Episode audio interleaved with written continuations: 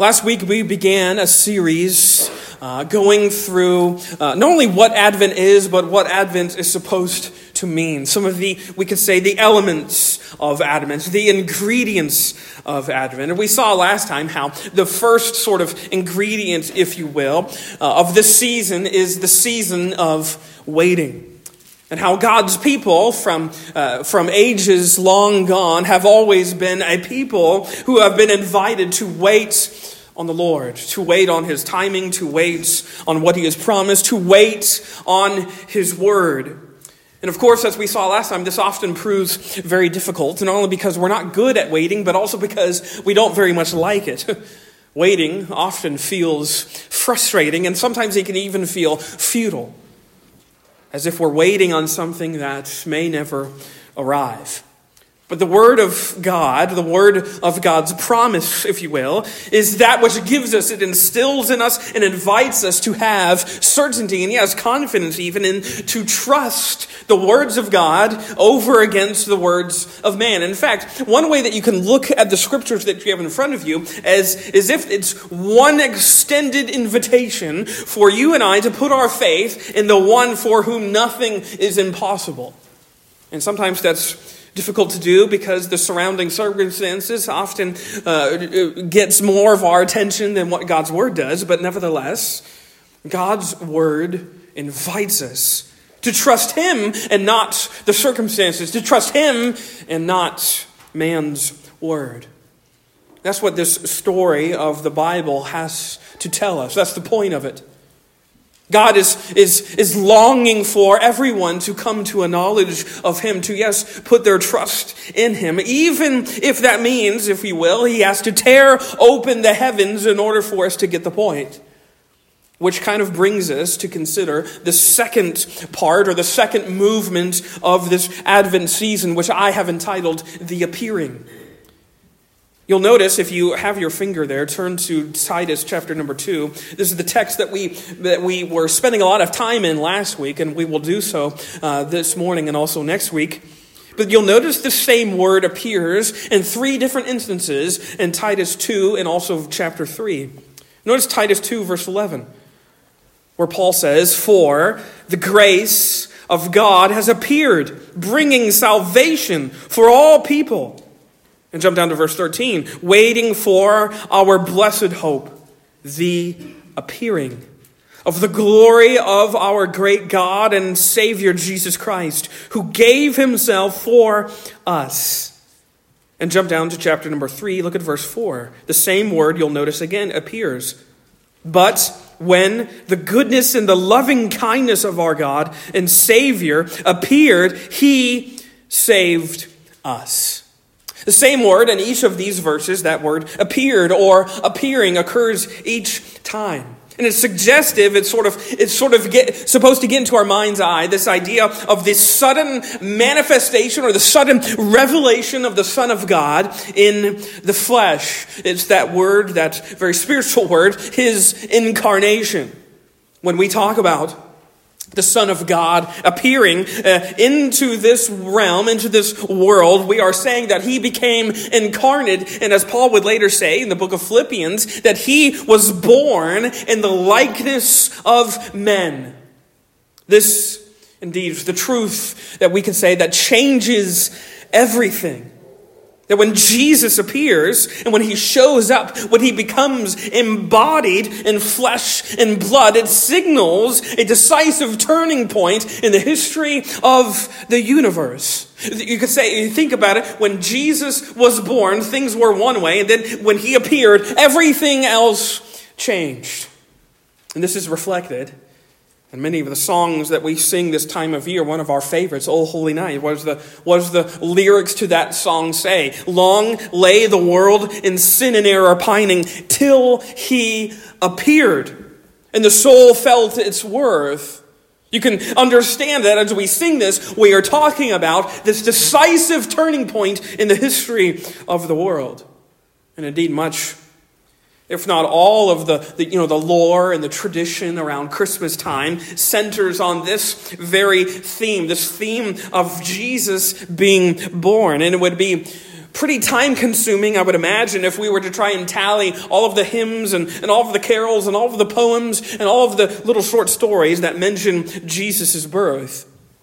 And this, of course, is not by accident since some of the earliest confessions of the church throughout the centuries have always had Jesus' appearing, his taking on of flesh, as their very foundation. And in fact, turn with me a couple pages backwards to uh, 1 Timothy chapter number 3. 1 Timothy chapter number 3, you'll notice Paul talking to one of his other proteges, that being the, uh, the pastor of Ephesus, Timothy here. He gives him this word, this word in verse number 16 of chapter number 3, which is often considered one of the earliest confessions that the church would make. Notice what he says, 1 Timothy 3:16, as Paul writes, "Great indeed, we confess, is the mystery of godliness. He, referring to Jesus, was manifested in the flesh, vindicated by the Spirit, seen by angels, proclaimed among the nations, believed on in the world, and taken up in glory." There's this, there's this thrust of truth that Paul sort of explodes here, and it begins, you'll notice, that Jesus was manifested in the flesh. He appeared in a flesh and blood body.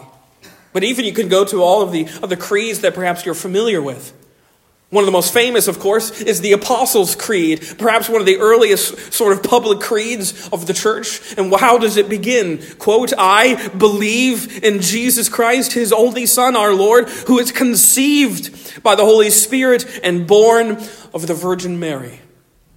Or go a couple hundred years later to the year 325, and we have the creed that came out of the Council of Nicaea the Nicene Creed, which begins, We believe in one Lord Jesus Christ, the only Son of God, begotten from the Father from before all ages, God from God, light from light, true God from true God. He came down from heaven. He became incarnate by the Holy Spirit and the Virgin Mary and was made human. Or you could go a couple hundred years after that to the year 451 and the Creed of Chalcedon at that other council. And they begin this way We then teach men to confess our Lord Jesus Christ, truly God and truly man, in all things like unto us, without sin, begotten before all ages of the Father, according to the Godhead, and in these latter days for us and for our salvation, born of the Virgin Mary, the Mother of God. You could go through centuries and decades of church history, and you'll find that this truth is the truth that grounds the people of God. That it is also the truth that has served as the, the sort of locus of much debate in the church as well. And in fact, the Gospel of John, and indeed John's own writings, 1st, 2nd, and 3rd John, have as sort of their launching off point this very dilemma. As those in the early, in the early days of the church were calling into question this idea that Jesus is the Son of God and that he had two natures in one much of the writing uh, uh, from the church and from the apostle john is for this very purpose. Not only to defend but to establish and to solidify for the church's belief that when we say jesus appeared we mean very in fact that the son of god the second person of the trinity came down in human form. All of which to say that this that we're talking about this morning jesus' appearing it's not a secondary thing. It's not ancillary to our faith. It's not something that we can just uh, shove into the background. The very fact that the Son of God, as John writes, John 1.14, uh, took on flesh and dwelt among us is not a belief that is easily discarded. Nor, I would even say, is it a doctrine that should shit, sit on the, on the shelves, uh, uh just be awaiting uh, to be taken out every Christmas. It's not a, a belief for the sidelines. In 1 Corinthians chapter 15, that very famous chapter in Paul's letter to the church at Corinth, Paul makes the argument that if Christ hadn't been raised from the dead, he says that our faith is futile and we are of all people most to be pitied. He is essentially saying that without the resurrection, there is no church, there is no faith. There's nothing that we have to believe in, but I think we could and we very well should confess the very same thing regarding Jesus' birth, his appearing. The resurrection and the incarnation are these twin pillars that bolster our faith, that solidify everything that we believe in. So, indeed, far from being just something to sing about when we get to December 1st, Jesus' appearing, Jesus' birth, is central to everything that we believe. One writer put it this way at the very center, quote, of the Christian faith is the supreme mystery that the Word became flesh, that in the person of Jesus Christ, God participates unreservedly in the same human nature that we ourselves possess, yet without sin. This is the good news that we sing about, that we preach about, that we love at this time of year. But the point is, the point I would love to stress for you this morning is that the good news of Christmas doesn't belong to a month on the calendar. The good news of Christmas is, of course, what we often think of is the angel coming down to the shepherds. Luke 2, what does he say? The very famous verses. Luke 2:10. And the angel said to them, "Fear not, for behold, I bring you good news of great joy that will be for all people." For unto you is born this day in the city of David a Savior who is Christ the Lord. And this will be a sign for you. You will find a baby wrapped in swaddling cloths and lying in a manger. Think about that announcement that this long sought after, this long awaited Messiah, the one that all of Israel was waiting for, was pining for, was now here. And get the juxtaposition. The Savior of the world is here in the form of a little baby in a manger. Totally unexpected. But this is the good news that we have. The good news that, yes, indeed, does not belong just uh, for December, just for our Christmas holidays. This story that we're all familiar with. I'm sure you've heard the, the Christmas story uh, th- uh, several hundred times, perhaps. Maybe, maybe not.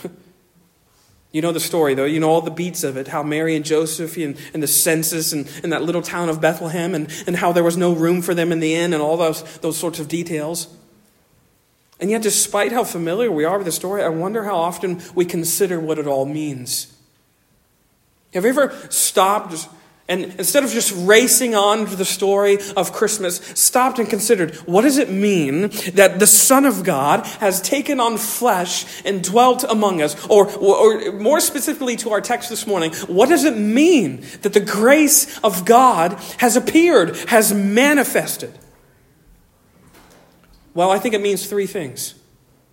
Three things that I want to show you this morning of what it means that the Son of God appeared.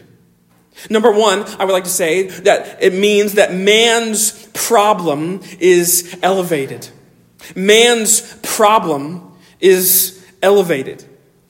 I think one of the things that's often lost on us when we sing about Jesus' birth is just the very fact that he is born into a world that is uh, filled with darkness and with gloom. His appearing occurs in a world that is beset by havoc and chaos. And it's evident even in some of our very famous and very familiar carols. I think of O come, O come, Emmanuel. And the words to that first verse go like this O come, O come, Emmanuel, and ransom captive Israel that mourns in lonely exile here until the Son of God appear. O come, thou dayspring, come and cheer our spirits by thine advent here. Disperse the gloomy clouds of night and death's dark shadows put to flight. See, we think about that as this cheerful, perhaps longing, hopeful song of Jesus' birth. But laden within that song is the very confession that our world is gloomy and it's full of night and full of darkness that needs dispersing. You see, inherent in our singing about Jesus' birth is that very fact that he arrives in a world that is dark.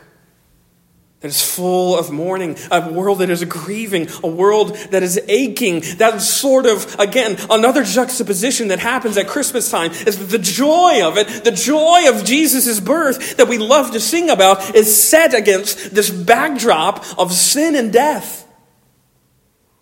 Because Jesus is born into that world, a world that's broken, a world that's inhabited by sinners and cheaters and thieves and beggars.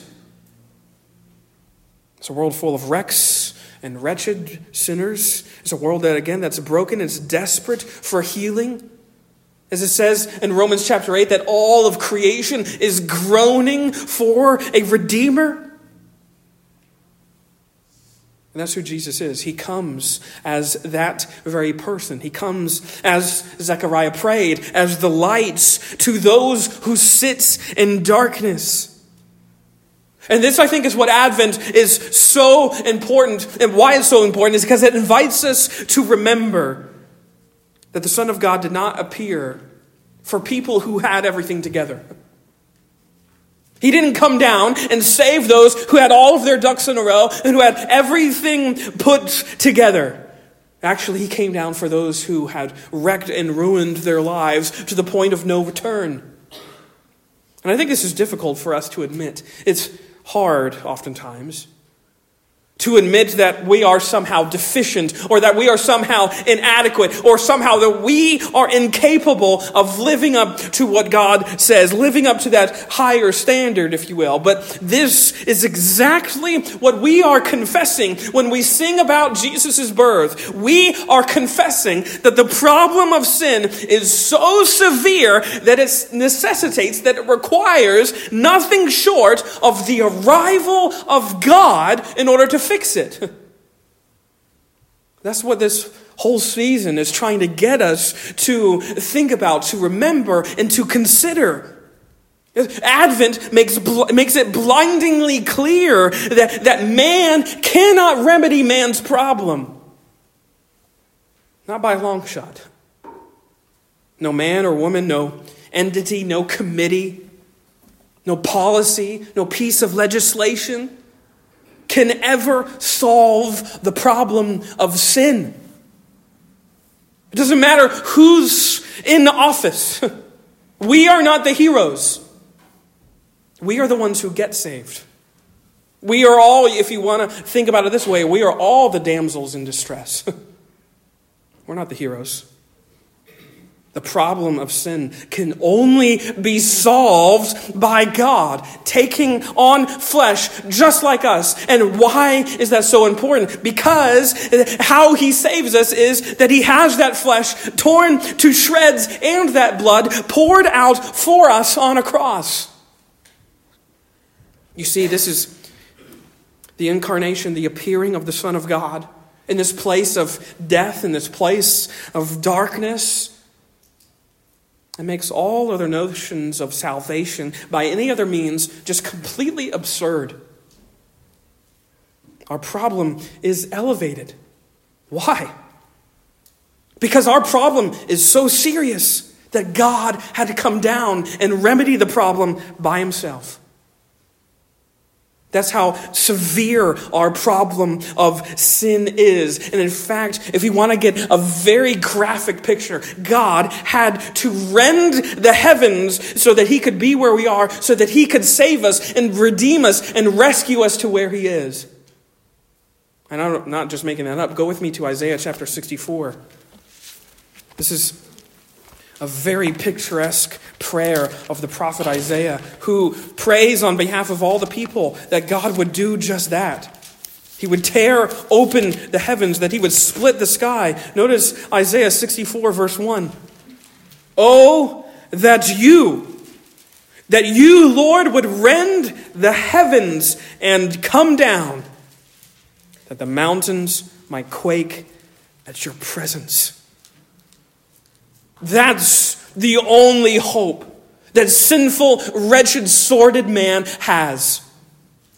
The only hope is the fact that God would rend open the heavens, that he would split the sky, and that he would come down. And the point is this, is that when we read about how Mary gave birth to her firstborn son and wrapped him in swaddling cloths and laid him in a manger, that's exactly what happened.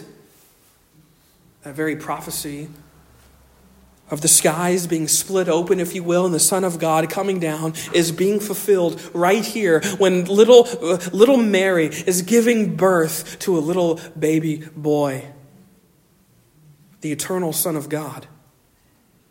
The one who had no beginning and has no end. He comes down into this very problematic world in order to rescue and redeem problematic sinners like you and like me.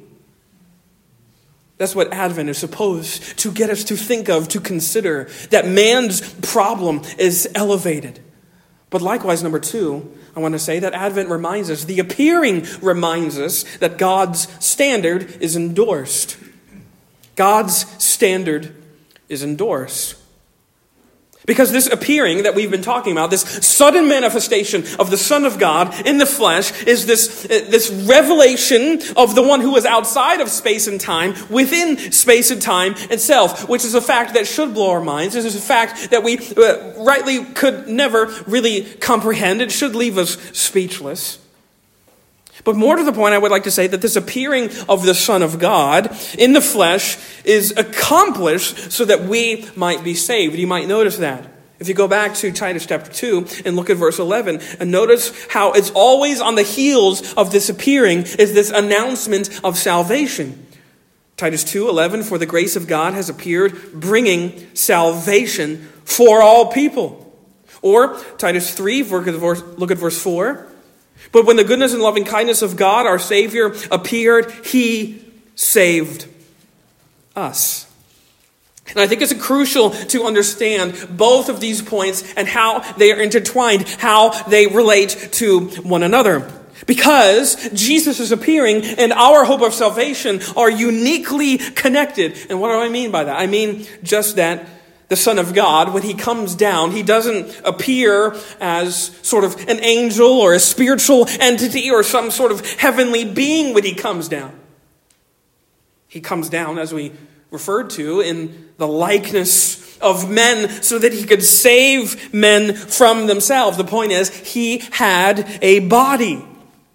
And now we can think about this is that God, in His grace, saw humanity's hopeless and very much helpless state. And in His wisdom and in His providence, He became a human so that He could rescue humanity from eternal condemnation. This is exactly, and I keep referring to this particular reference, but flip over one page to Hebrews chapter 2.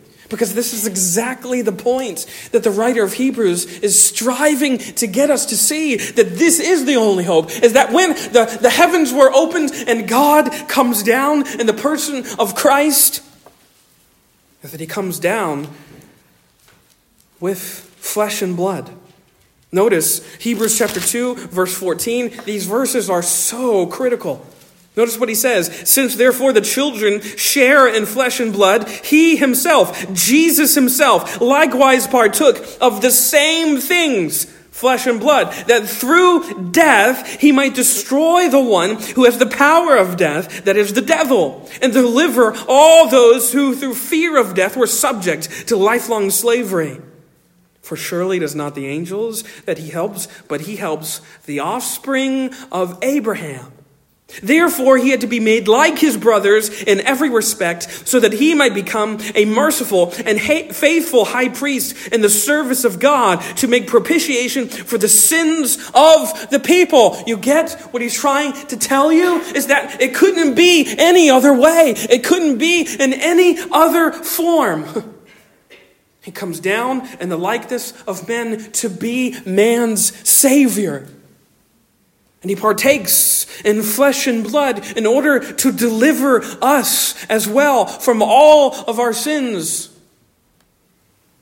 The Apostle Paul later or earlier in Galatians. Go with me there. Galatians 4 is the, the passage that we had spent a little bit of time on a couple weeks ago, but Paul makes the same point as the writer of the Hebrews does. Galatians 4, look at verse 4.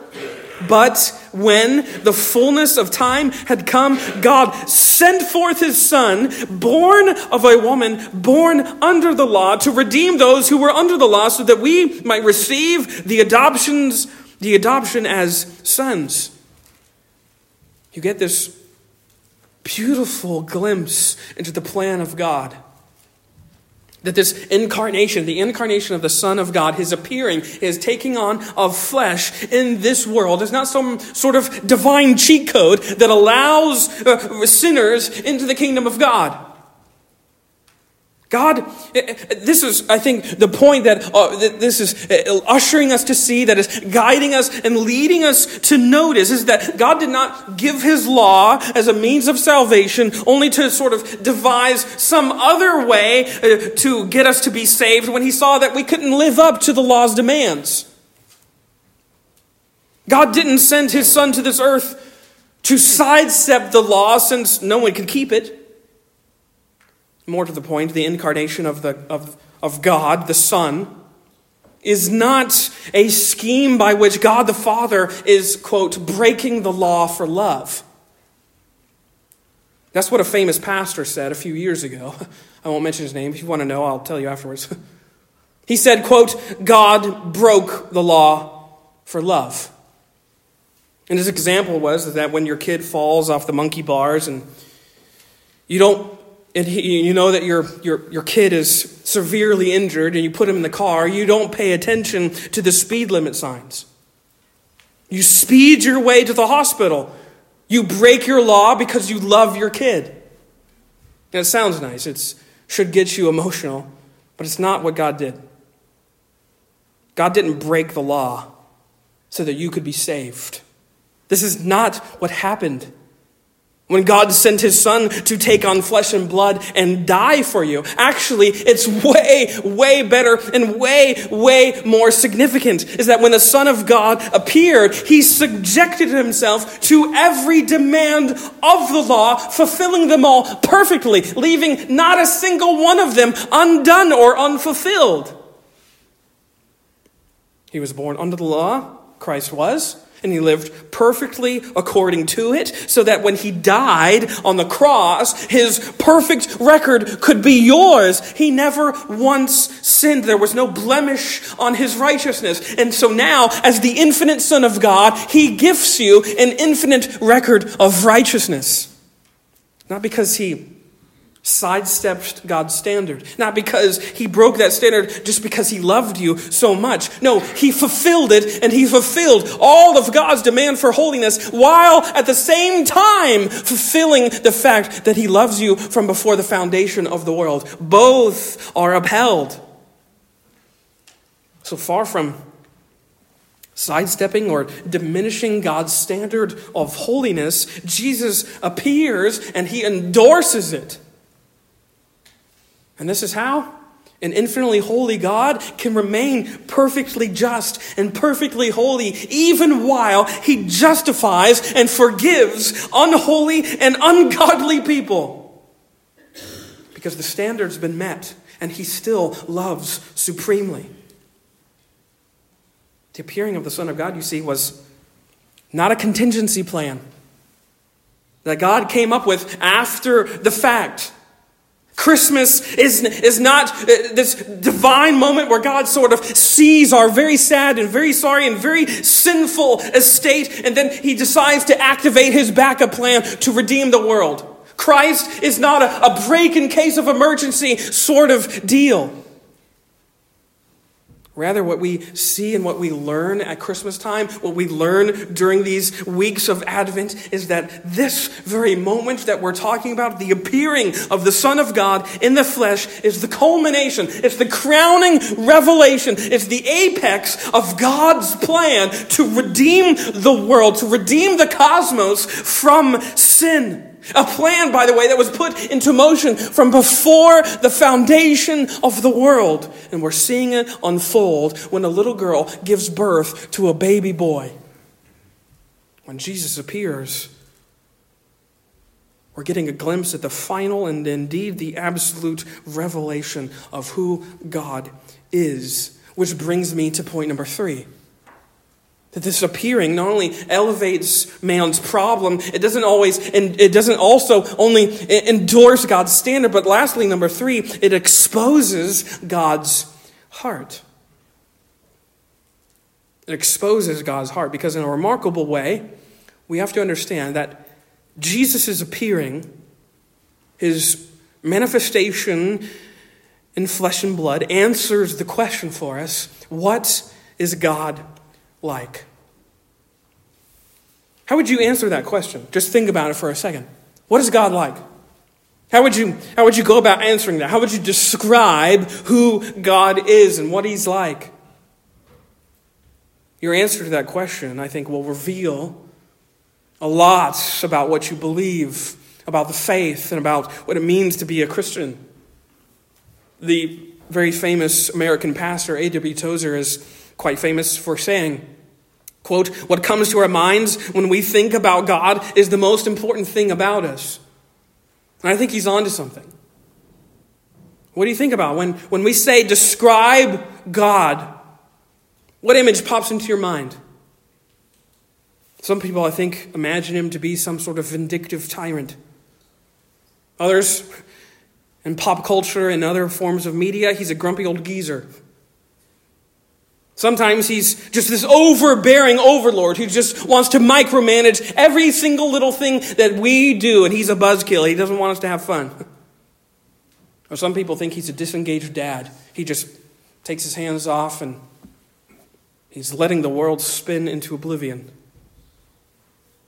It goes without saying that your faith will be enormously impacted by how you understand who God is and what he is like. And the point is is that Jesus appeared to show us exactly that.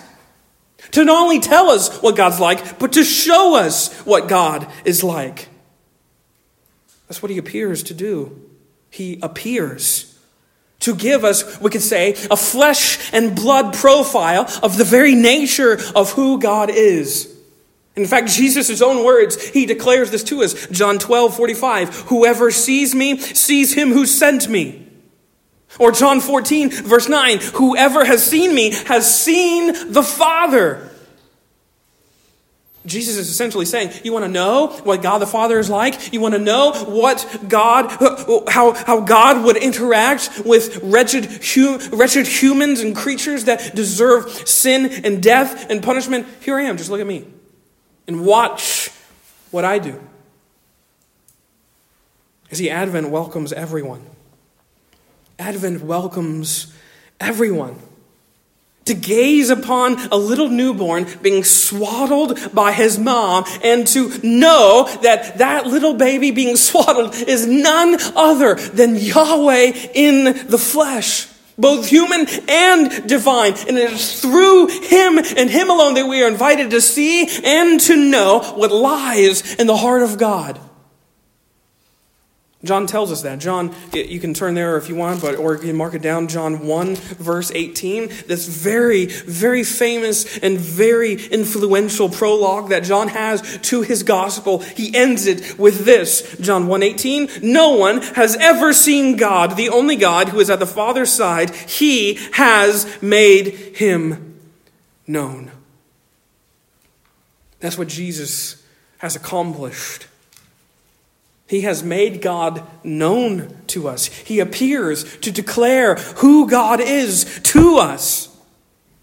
And this, this should be a point that we just revel in, that we rejoice in, that when Jesus comes down and takes on flesh, he didn't do so in order to change God's mind about how to deal with sinners. He didn't take on flesh to somehow turn God from being a grouchy old grump into being a gracious grandfather. That's not the mission. Jesus took on flesh to reveal, to indeed, we could say, expose in detail exactly who God is and what He's like. He comes to reveal and to show forth the depths of God's heart. He didn't come to convince the Father to be merciful, He showed up to express that this has been the attitude of God from before the foundation of the world.